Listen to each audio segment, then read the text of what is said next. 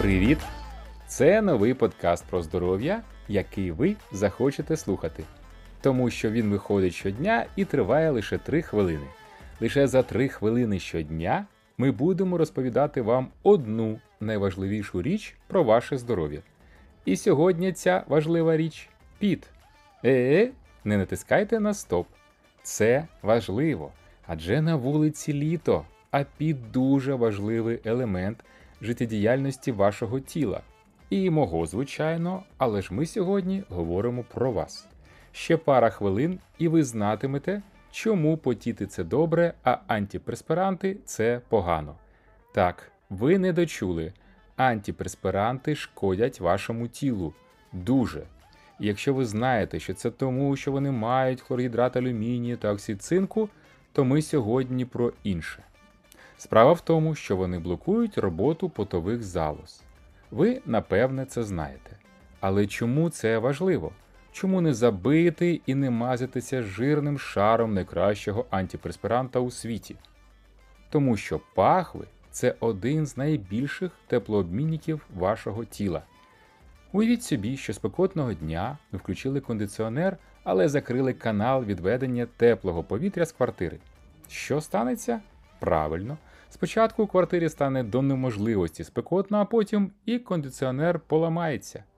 Так от, коли ми блокуємо піт, то наше тіло не чиститься. Лімфа, яка допомагає організму зібрати відходи його життєдіяльності, не знаходить свого виходу під пахвами і йде вище у вузли голови та шиї. Результати зловживання антипреспирантами з'являться не відразу, але вони можуть бути дуже сумними, тому що роботу лімфоузлів буде порушено. А якщо вони не працюють, це рано чи пізно приведе до серйозних хвороб. Що ж робити? Найпростіше перейти на дезодоранти, які борються з тими бактеріями, які виходять із нас і видають той самий неприємний запах. Найрадикальніше не користуватися нічим, але в цьому випадку вам потрібно одне з двох: або носити з собою змінні майки, сорочки, блузки, або робити так, щоб ваш піт не пах. Це можливо, але лише при дуже чистому тілі, і сьогодні ми говоримо не про це.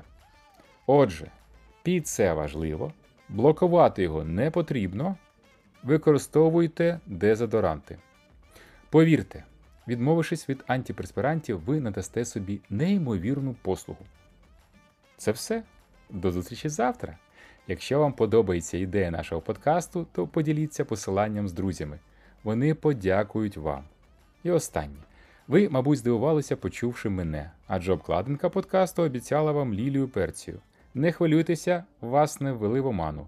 Ідейний натхненник та автор текстів справді Лілія, а читає подкаст я, Валентин Перція. Ось тепер усе. До завтра!